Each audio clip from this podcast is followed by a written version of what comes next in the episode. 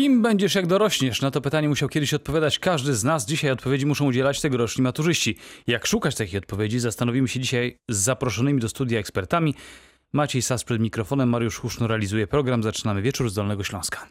Tradycja, umiejętności, emocje, ambicje, pieniądze, koniunktura. Co właściwie powinno decydować o wyborze zawodu?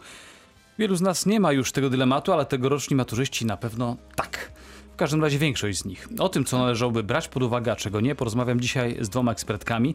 W naszym wałbrzyskim studiu e, Radia Wrocław jest pani Katarzyna Kiek, wiceprezes zarządu Dolnośląskich Pracodawców, a więc organizacji właścicieli firm, którzy wiedzą ludzi, jakich zawodów potrzebują. Dobry wieczór. Dobry wieczór Państwu. E, oraz pani Bożena Uścińska we wrocławskim studiu, psycholog zajmu- zajmujący się na co dzień doradztwem zawodowym, który wie, przynajmniej teoretycznie, zaraz to sprawdzimy, o czym marzą ludzie wybierający zawód i dlaczego się na to nie decydują. Dobry wieczór. Dobry wieczór Państwu. E, Państwa naszych słuchaczy też zapraszam oczywiście do czynnego udziału w programie i przyznajcie się na przykład do tego, kim chcielibyście, czy chcieliście być w dzieciństwie i czy to się udało. Dzwońcie do nas 71 33 99 060, a ja najpierw zaczepię naszych gości. E, do pani Katarzyny Kiek, pani może się przyznać, kim pani chciała być jako dziewczynka? Tak, chciałam być nauczycielką. Udało się? E, Tak, y, to y, przez trzy lata uczyłam języka polskiego w szkole podstawowej. Y, Kolejno moje życie potoczyło się tak, że y, do zawodu nie wróciłam, ale z, dużą, y, z dużym ciepłem myślę o tym zawodzie. E, a drugi, drugi z naszych gości, pani Bożena Uścińska. Ja chciałam dwa. Albo być naukowcem, albo podróżnikiem i udało mi się. Po prostu, ponieważ jestem głównie szkoleniowcem, to i podróżuję i dużą część zajęć, które prowadzę też mają, y, są takimi, y, e, znaczy są z elementami pracy badawczej. Nie mówiąc o tym, że oczywiście duża część moich zajęć w ogóle jest na uczelni, w związku z czym Udało no się też. udało się, tak. To bardzo się cieszę, bo to znaczy, że pani wiecie, jak to zrobić, żeby do tego celu wymarzonego dotrzeć. E, ale ja już na początku zajawiłem trochę, zaczepiłem właściwie, co powinno decydować o tym. Tutaj tych rzeczy jest całe mnóstwo. Myślę, że mając 19 lat, w większości jednak nie bardzo wiemy, jak to zrobić. Czy w ogóle pytanie, czy powinno się z zewnątrz pomagać tym ludziom? No najpierw może zapytam panią Katarzynę, jak pani, pani patrzy na pewnie trochę z innej strony, no ale jako nauczycielka też od tamtej strony ucznia też będzie pani to czuła. Y, Tak, y, zarówno oczywiście te nasze doświadczenia y, y, związane z w ogóle życiem, tak, kierowaniem też życiem naszych dzieci chociażby, ale również praca zawodowa powoduje, że niejednokrotnie zastanawiamy się nad tym, czy doradzać, w jaki sposób doradzać i kto powinien to robić, czy tylko rodzice, czy doradcy zawodowi, kto jeszcze ewentualnie. I, i czy, czy to robić na młodzież- siłę, czy jakoś sugerować tylko delikatnie? Tak właśnie. Młodzież e, bardzo e, mocno wsłuchuje się w uwagi swoich rówieśników. E, Powiem tak, zdecydowanie pomagać, zdecydowanie wspierać w wyborach, pokazywać, argumentować i w szkole średniej jak najbardziej jest na to, czy też ponadpodstawowej, może tak powiem, jest na to miejsce i powinien być na to, powinno być na to miejsce i czas. Wspierać w wyborze zawodu i decyzji zawodowych. Należy. Y, Za chwileczkę będę pytał już o bardzo takie konkretne rzeczy, czyli jakie są te miejsca, czy jakie są te zawody panią jako przedstawiciela pracodawców, w których warto byłoby się rozejrzeć, znaleźć to miejsce. Ale teraz do, y, kieruję pytanie do pani Bożeny Uścińskiej. Pani rozmawia z młodymi ludźmi. y, W jaki sposób tak nieboleśnie, ale jednocześnie konkretnie można to zrobić? Bo kiedy pani rozmawia z tymi młodymi ludźmi, oni też pewne rzeczy pani opowiadają, sugerują, mówią, co ich boli, co nie. Znaczy, takie pytanie, które najczęściej pada i to właściwie niezależnie od tego, jaki jest poziom edukacji, czy to szkoła podstawowa, średnia, czy też studenci, a nawet studenci podyplomowi, czyli już bardzo dojrzałe dzieci, często pada takie pytanie, mm, co pani zauważyła u mnie? Jeżeli Co to znaczy? y, Co to znaczy? Że jeżeli brał udział w jakimś projekcie, y, realizował jakieś zadanie, ja nadzorowałam to, to czekają na bardzo konkretną informację zwrotną, jakim to poszło. y, c- i- i- i Czy się do tego nadają, tak? Czy się do tego nadają, ale nawet właśnie co mnie zawsze za, bardzo zaskakuje przy okazji takiego mm, y, ciągu y, ich pytanie, potem y, ja udzielam uwagi, że przyjmują też y, krytykę, czyli na przykład takie, że tutaj bym poprawiła, tutaj chyba się nie udała, dlaczego się nie, podzie- nie podzielił pan częścią zadań. Ale tak jak powiedziałam, to pytanie, co, zauważy, y, co pani zauważyła, do czego się nadaje, y, gdzie mogłabym ewentualnie y, Spełnić się, tak? spełnić się akurat z tym wszystkim, co tutaj y, ujawniłem. W ogóle jeszcze tutaj ch- chciałam na, na, chwileczkę y, y, cofnąć się do mm, dzisiejszego tematu, ponieważ y, pytanie, które y, Ja to nam trywializowałem, często tak. Nie, nie, nie, ale często nam zadawały, zadawano i właściwie zadają też y, często mm, osoby dorosłe w otoczeniu y, młodzieży i starszej młodzieży, myślę tutaj już o, o dorosłych, to jest właśnie to, kim chcesz być. No i gdzieś tam spo, spodziewamy się, że ktoś bardzo konkretnie pokaże już pe, pewien zawód, y, w którym się odnajdą. Natomiast takie bardziej współczesne podejście y, opiera się na pytaniu, co chciałbyś, czy chciałabyś y, robić i ewentualnie zajmować się. I tutaj w tej chwili też coraz częściej mm, pada jeszcze takie pytanie o horyzont czasowy, czyli jak długo na przykład daną rzeczą chciałbyś się zajmować. Y, wie, wiedząc, że y, no, stoimy akurat w obliczu tych y, takich ciągłych zmian No to jest swego rodzaju, mówię pani o pewnym stereotypie, który nam nakazuje myśleć tak, że dobrze, 4 lata popracowałeś albo 5, pora zmienić zawód, bo jak nie, to jesteś słabiakiem. Tutaj zwracam się do pani Katarzyny Kieg, no bo jako pracodawca rzeczywiście jest coś takiego, że jeżeli pracujesz 5 lat w jednym zawodzie, powinienem coś zmienić koniecznie. Jak to z, z pani punktu widzenia wygląda? Nie, myślę, że absolutnie nie. E, Oczywiście są sytuacje takie, e, czy też to, to 5 lat wzięło się chyba z takich danych statystycznych, które e, Stereotypu mówią, że takiego, tak. średnio, tak, ten stereotyp także średnio, nie wiem, swego czasu mówiło się, średnio w, Stan w Stanach Zjednoczonych człowiek zmienia pracę 5 razy, tak, albo zawód nawet już później. Natomiast myślę, że tutaj nie ma, nie ma zasady, tak. To, że ktoś zmienia często pracę, czy też zmienia, przekwalifikowuje się, e, a niekoniecznie musi być, działać na jego niekorzyść. Natomiast również ci, którzy pracują na jednym stanowisku, czy w jednym e, jakiejś branży przez lat kilkanaście, kilkadziesiąt, to też wcale ich nie dyskwalifikuje. Czyli nikt nie jest lepszy, nikt gorszy, tak? Dokładnie tak. Tak bym to ujęła. Nie ma tutaj zasady. Yy, Drogie Panie, chciałbym za, chwi- za chwilę wrócić do tej rozmowy i zapytać już o konkretne rzeczy. Czyli z jednej strony zapytać, czego tak naprawdę w tej chwili w strasznie chaoty, chaotycznych czasach poszukują pracodawcy, czego mogą poszukiwać. Oczywiście są rankingi zawodów, zostań, właściwie każdy powinien zostać informatykiem. E, A z drugiej strony też, jak to zmierzyć, że ktoś się do czegoś nadaje, ktoś się do czegoś nie nadaje, ale na razie zastanowimy się, czy Ed Sheeran, który będzie śpiewał, nie, teraz będzie Mobi, ale Ed Sheeran też, on chciał zawsze śpiewać, czy nie, tego nie wiemy. Teraz się przekonamy, jak to wychodzi. W wieczorze z Dolnego Śląska rozmawiamy dzisiaj o trudnych wyborach zawodowych tegorocznych maturzystów. Przed piosenką wspomniałem o tym, że no, kiedy się ogląda te rankingi 10 zawodów, które powinno się dzisiaj wybrać, bo są najbardziej rozchwytywani specjaliści w, w tych zawodach właśnie. Tam właściwie pierwsze kilka miejsc zajmują wszyscy specjaliści związani z informatyką, gdzieś jacyś zarządzaniem, ktoś jeszcze no, po, po, pokrewne. Daleko, daleko zawody związane na przykład z rzemiosłem. Eee, czy to rzeczywiście jedyne rozwiązanie? Zostań informatykiem, kto żyw? E, Pytam o to panią Katarzynę Kiek z Dolnośląskich Pracodawców. No właśnie nie. E, Jeżeli spojrzymy na e, zawody, e, 46 zawodów deficytowych prognozowanych na 2020 rok dla Dolnego Śląska, to wśród tych 46 zawodów, czyli e, deficytowych, czyli tych, gdzie e, osoby o, o danych kwalifikacjach nie powinny mieć trudności ze znalezieniem pracy, nie ma informatyka, e, nie ma lekarza. Jest tam tylko 14 zawodów e, e, wymagających wykształcenia wyższego. e, No właśnie, to, 32 wtrącę się pani niegrzecznie, to jest kolejna rzecz, którą będę pytał właśnie, czy musimy mieć studia, ale to za chwileczkę, dobrze. Dobrze. 32 zawody, które nie wymagają wyższego wykształcenia, tylko zawodowego, czy to branżowego, czy technicznego. Tam są, e, e, tam są e, betoniarze, zbrojarze, tam są kelnerzy, tam są kucharze, magazynierzy, murarze, monterzy. Nie będę wymieniać oczywiście wszystkich. Oczywiście, ale chodzi generalnie o ludzi, którzy mają konkretne umiejętności, no by powiedzieć, rzemieślnicy. Tak, tak, 32 zawody typowo, typowo wymagające umiejętności właśnie rzemieślniczych, konkretnych kwalifikacji zawodowych. No ale przyznacie pani, że tak się utarło, że jeżeli chcesz być człowiekiem, ja to oczywiście w cudzysłowie mówię, człowiekiem wartościowym musisz skończyć studia jakiekolwiek, nieważne jakie będą, muszą być studia. Pani Bożena Uścińska.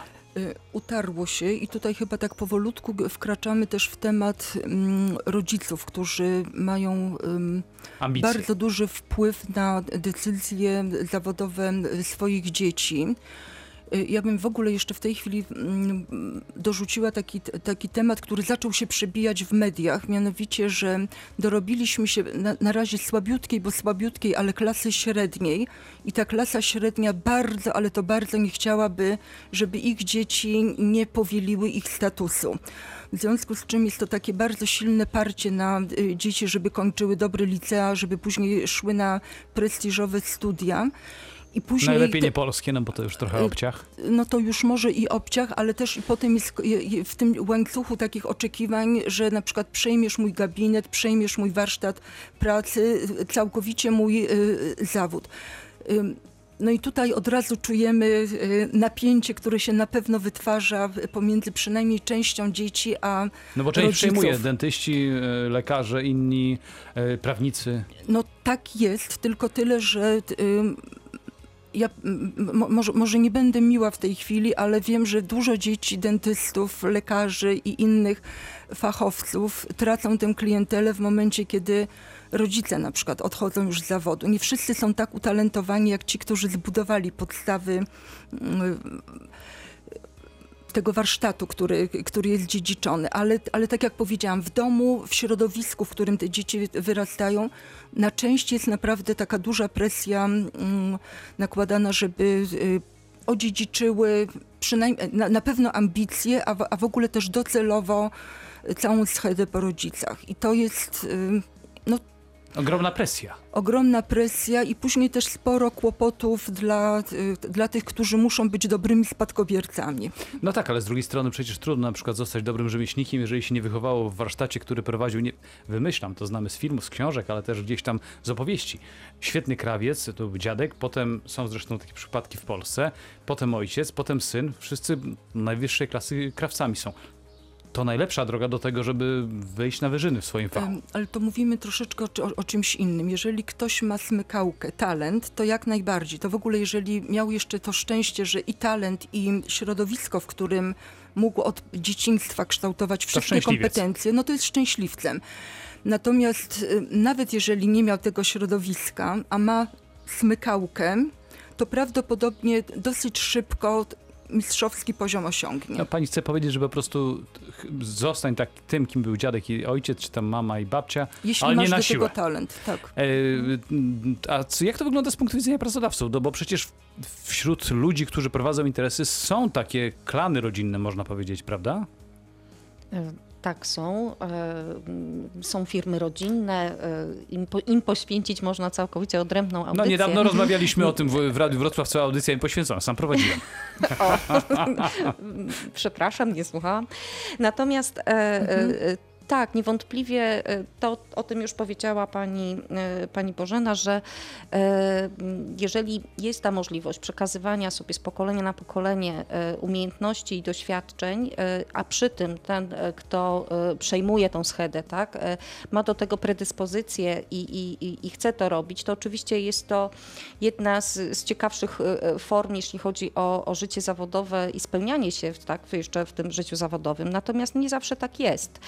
E, Niejednokrotnie e, e, uczymy, chcemy może jeszcze wcześniej powiedzieć, że uczymy się tego, jak przekazywać sobie tak, te, te e, firmy właśnie, to, to doświadczenie i że wcale nie jest to łatwe i takich doświadczeń jako Polacy jeszcze zbyt wielu nie mamy.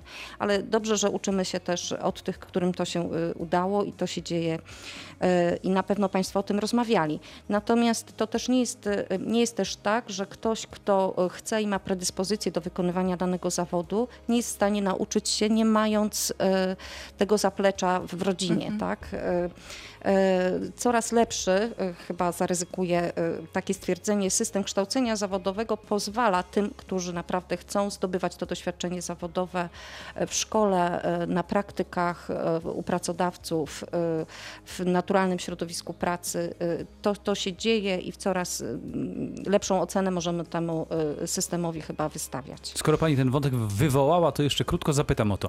A czy państwo jako przedstawiciele związków pracodawców, zrzeszenia Macie jakikolwiek wpływ na to, czego uczą szkoły zawodowe, technika, pod kątem tego, czego potem wy jako pracodawcy będziecie potrzebowali? Tak, mamy, e, mamy możliwości wpływania e, tak, na, e, na programy na przykład kształcenia. Możemy je tworzyć, współtworzyć razem ze szkołami. My już bardzo praktycznie powiem, nie tylko, te, nie, nie, nie tylko o teorii, ale jako Związek Pracodawców realizujemy projekty we współpracy chociażby ze szkołami zawodowymi. W tej chwili osiem szkół z powiatu wałbrzyskiego i świdnickiego, gdzie oprócz tego, że organizujemy staże, e, gdzie e, e, organizujemy kursy zawodowe, na których zdobywają e, konkretne kwalifikacje i kompetencje uczniowie, to też tworzymy, tworzymy wspólnie z nauczycielami programy, programy chociażby dotyczące przedsiębiorczości.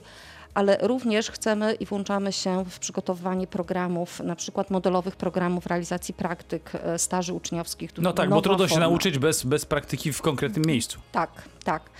Także y, jesteśmy, jesteśmy również e, członkami takich ciał jak Wojewódzka Rada Rynku Pracy, gdzie e, między innymi opiniujemy e, programy nauczania, czy też tworzenie nowych kierunków w poszczególnych e, szkołach, e, jeżeli takowe tak, są zgłaszane. Także e, aktywnie uczestniczymy e, w e, w działaniach, które są na styku edukacji i rynku pracy, bo, no bo wiemy, że e, dobry absolwent to dobry pracownik, a e, pracodawcom na tym zależy. A Państwo, gdybyście chcieli do nas zadzwonić, podzielić się swoimi uwagami, czy zapytać o coś, bardzo proszę róbcie to 71 33 99 060. Teraz wcześniej zapowiadany Ed Sheeran, dajmy mu szansę, pewnie zawsze chciał być piosenkarzem. Niebawem wracamy. Już prawie 20.37 w wieczorze z Dolnego Śląska mówimy o tym, jak wybrać drogę życia. To w kontekście oczywiście maturzystów, którzy zmagają się e, z tegorocznym egzaminem dojrzałości. E, Naszymi gośćmi są dzisiaj pani Bożena Uścińska, psycholog i doradca zawodowy, ale też pani Katarzyna e, Kiek, wiceprezes zarządu Dolnośląskich Pracodawców. Chcę pani zapytać o teraz o taką rzecz, która no, stała się swoistym, ja nie wiem jak to nazwać, testy. Testy. Jeżeli ktoś już postanawia, że w sposób taki naukowy podejdzie do sprawy wyboru zawodu, to muszę zrobić test. E, do czego się nadaje, do czego się nie nadaje, co mi się udaje, co mi się nie udaje. E, czy to jest rzeczywiście taka jedyna, idealna metoda? Pani Bożena Uścińska, może od pani tym razem zacznę. E, Spróbuję rozwinąć ten, e, ten, ten temat, e, ale tak po swojemu, dobrze? Bardzo Ponieważ proszę, po e, swojemu. e, Wiem, że testy osobowości, w ogóle wszystkie te, które e, są e, narzędziami stosowanymi przez psychologów, e, mówi się, że tylko w 50% są prognostyczne, natomiast są e, bardzo dobrą diagnozą e, potencjału, który w danym momencie, czyli w, w, chwili, kiedy badamy, e, e, dana osoba e, posiada. I teraz testy są bardzo różne. Ja wiem, że przychodzi moda na jeden, na drugi, na dziesiąty, pięćdziesiąty. Jak we że, wszystkim. Jak tak. we wszystkim, że firmy też tworzą swoje własne takie testy, będące ich dorobkiem i narzędziem wewnętrznym. Ja od razu powiem, że nigdy nie dyskutuję z tym, jakimi testami mm, określony doradca pracuje. Wiem, y, patrząc też na warsztat pracy moich y, kolegów, że każdy po jakimś y, okresie czasu lubi pracować po prostu z pewnymi narzędziami, świetnie mu wychodzi. I teraz co jest dla mnie na przykład bardzo ważne. Ja mam swój ukochany test y, Belbina, i w, w, y, czyli test, który pokazuje, jak, y, jaką preferowaną rolę w zespole zadaniowym osoba badana chę- chętnie bym pełniła. Dając innym z, siebie dużo, ale też i czerpiąc satysfakcję mm, wszelaką, od zawodowej po taką y, osobistą, jeżeli mm, tutaj mówimy też o działaniach profesjonalnych. Bardzo często jest tak, że zaczynając od testu Belbina, czyli być może zupełnie inaczej niż większość psychologów, którzy idą tą taką inną y, ścieżką, później sobie tam do, próbuję dobadać te rzeczy, które mogą być bardzo istotne do tego, żeby odpowiedzieć na pytania osoby, z którą rozmawiam o wynikach. I to jest dla mnie w doradztwie jest najważniejszy ten moment, kiedy zaczynam y, stawiać hipotezy, że pewien wynik być może świadczy o tym, o tym albo o jeszcze czymś innym. I teraz zastanówmy się, jak możemy to udowodnić. Y, A tutaj mamy głównego eksperta, czyli osobę badaną. Jak, jak y, wyglądała dotychczasowa biografia, y, jak się zachowuje, reaguje, co czuje w, w określonych sytuacjach. I mając za podstawę jakiś wynik testu, bardzo czasami szczegółowo wnikamy mm, w to, co na końcu jest właśnie taką odpowiedzią. No tutaj mógłbym się ewentualnie y, postarać poszukać dla siebie jakiegoś y, miejsca do pracy. Czyli tak, pani tak naprawdę pokazuje kierunek, a nie konkretną drogę. Y, Myślę, że taka jest moja filozofia w ogóle życia, prawda? Raczej pokazać, gdzie może być ciekawie i może być dla ciebie akurat Pomóc dobrze. odnaleźć drogę, trochę jako przewodnik, tak? Tak. Natomiast nigdy w życiu nadajesz się do tego, nie nadajesz się do tego. To jest w ogóle chyba największy grzech doradcy, jako, jaki może y, popełnić. Y, e, A teraz odbiję piłeczkę do drugiego z naszych gości. Y, Pani Katarzyna Kiek, czy to jest tak, że te, kiedy się człowieka przyjmuje do pracy już w konkretnym miejscu, różne są potrzeby, to te testy mają wielkie znaczenie, czy też na, na, tak naprawdę ma znaczenie to, że prezesowi ktoś się podoba albo nie? Co najczęściej waży? E, Ja powiem, jeżeli na końcu, e, po zbadaniu kompetencji, e, i tutaj chciałabym się zatrzymać na kompetencjach też miękkich, tak, które Tak. są bardzo ważne, bo, bo dużo powiedzieliśmy już o kwalifikacjach dzisiaj, natomiast podczas całego procesu rekrutacyjnego, który w zależności od wielkości firmy przebiega bardzo różnie i oczywiście od stanowiska, o jakie ubiega się Tak, 16 osoba. poziomów wtajemniczenia. E, Tak. Ale tak, ale to wszystko, ale to, to wcale nie jest ważne. tak, że to jest wydumane. O właśnie, to jest ważne. E, To jest e, ważne. Jeżeli e, już sprawdzimy kandydata i, i on ma już, on ma, widzimy, że ma kwalifikacje, widzimy, że ma doświadczenie, to później jest jeszcze badanie tych kompetencji miękkich i tutaj najczęściej są testy, tak, różnego rodzaju, w różny sposób prowadzone. I proszę Państwa, one są bardzo ważne, bo one, one, mogą, one mogą nam pokazać, że osoba, która ma świetne kwalifikacje, e, nie będę wymieniać firmy, ale firmy dzielą się takim, nazwy firmy, tak, dzielą się doświadczeniami, że em, rozmawiają z y, bardzo dobrym e, e, e, inżynierem, tak, e, e, bardzo dobrym specjalistą, pracującym na programach, mającym doświadczenie w pracy w programach, na których oni również pracują. Ale okazuje się, i później jest drugi, trochę mniejszymi kompetencjami, tymi zawodowymi takimi kwalifikacjami, ale e, gdy sprawdzają jego e, umiejętności chociażby pracy w zespole, pracy w zespole e, międzykulturowym, co jest dzisiaj bardzo, bardzo No częste, ważne. tak, Bardzo oczywiście, w wielu Tak, firmach. I okazuje się, że ten świetny specjalista nie umie pracować w grupie, nie dzieli się doświadczeniem, nie potrafi przekazać wiedzy. To decyzja, decyzja prezesa, tak? mimo tego, że może, może bardziej lubiłby pierwszego, to jest taka, że zatrudniamy tego, który ma kompetencje e, tak zwane miękkie i szybciej, mm, e, łatwiej jest, może tak powiem, łatwiej zainwestować w pracownika i e, skierować go na szkolenie, tak, na, żeby zdobył te kwalifikacje twarde.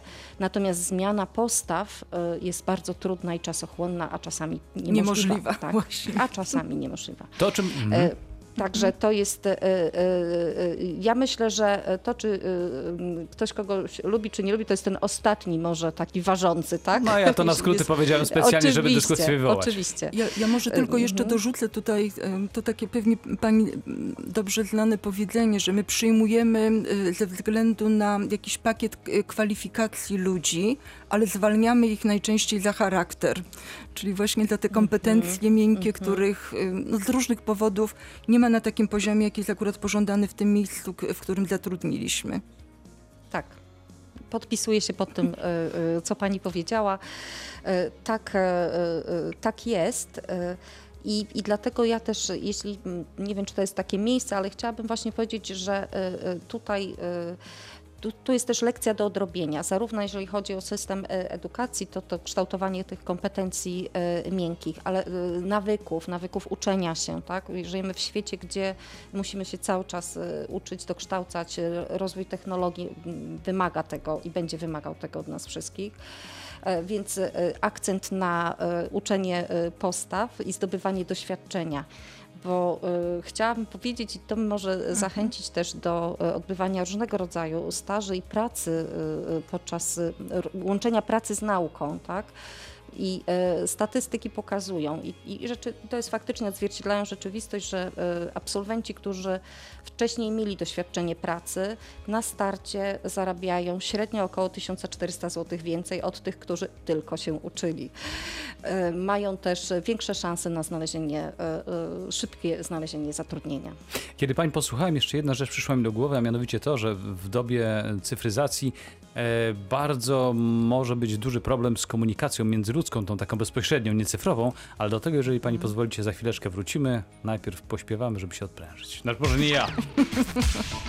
Kompetencje zawodowe, wybór zawodu przez maturzystów. O tym dzisiaj rozmawiam w Wieszorze Dolnego Śląska. Przed chwileczką panie obie zgodnie wspomniały o tym, że ważne są te kompetencje, te umiejętności miękkie, czyli komunikacja, umiejętność pracy w zespole. Mam jednak sporo obaw w związku z tym yy, i to nie czepiam się bardzo, że jestem aż taki stary, trochę jestem, ale nie o to chodzi. E, bo gro, czy nie wszyscy oczywiście, ale wielu młodych ludzi komunikuje się ze sobą głównie w sferze wirtualnej. Wszelkie komunikatory, messengery i tak dalej. Natomiast kiedy sam to widziałem, przychodzi do tego, żeby porozmawiać twarzą w twarz nawet o zupełnie banalnych rzeczach, mają z tym problemy. Czy wobec tego taki człowiek, który boi się komunikować na żywo, będzie mógł pracować w jakimkolwiek zespole, nawet jeżeli będzie świetnym inżynierem? Pani Bożena Ucińska? No będzie mógł, tylko y, koszty y, będą tego ogromne. Stres go zje. Stres go będzie zjadał, ale też będzie zjadał tych wszystkich, z którymi musi się komunikować, ponieważ y, jeżeli jest praca zespołowa, no to trzeba się trochę dzielić y, wiedzą, y, informacją zwrotną o tym, co zostało zrobione, uczyć innych, wprowadzać, wspierać, negocjować, rozwiązywać konflikty. Tutaj jest bardzo dużo takich sytuacji, gdzie komunikacja jest uwikłana, czy w ogóle na niej jest zawieszona mm, y, relacja y, międzyludzka. A nie wszystko się da w sposób elektroniczny SMS-em przekazać. No i y, w postaci uśmiechniętej albo y, innej buźki, prawda, y, zakomunikować.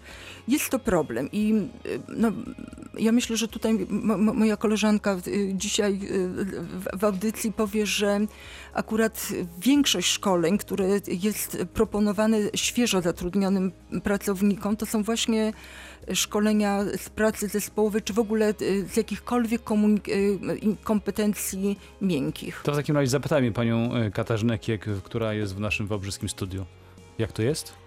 Y, To jest tak, że y, ważne jest to, co Pan powiedział. Myślę, że y, problem jest największy międzypokoleniowy. Dla pokoleń, tak zaryzykuję, pokolenie 40-latków i wzwyż, y, którzy, y, które nie doświadczyło tak, od najmłodszych lat takiego obcowania z kimś Permanentnego, poprzez, tak. Tak, tak, zdalnego, wirtualnego.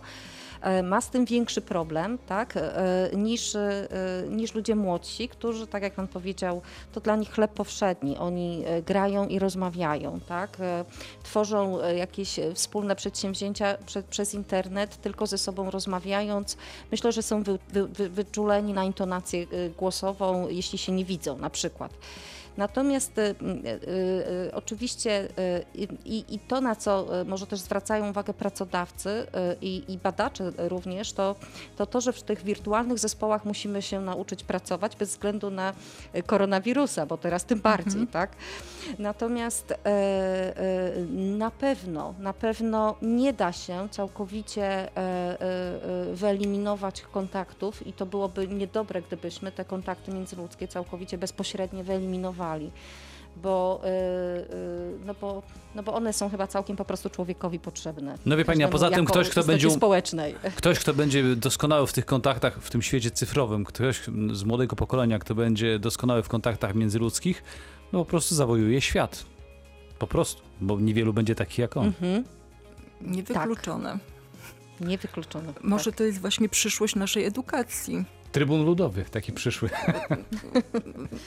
Y, y, Dobrze, ale wspomniała Pani przed chwileczką właśnie o dobie koronawirusa. Tu w, w przerwie rozmawialiśmy z Panią Bożeną Uścińską, żeby Pani mówiła, że ciekawa jest, jak to wszystko będzie wyglądało po koronawirusie. Dlaczego?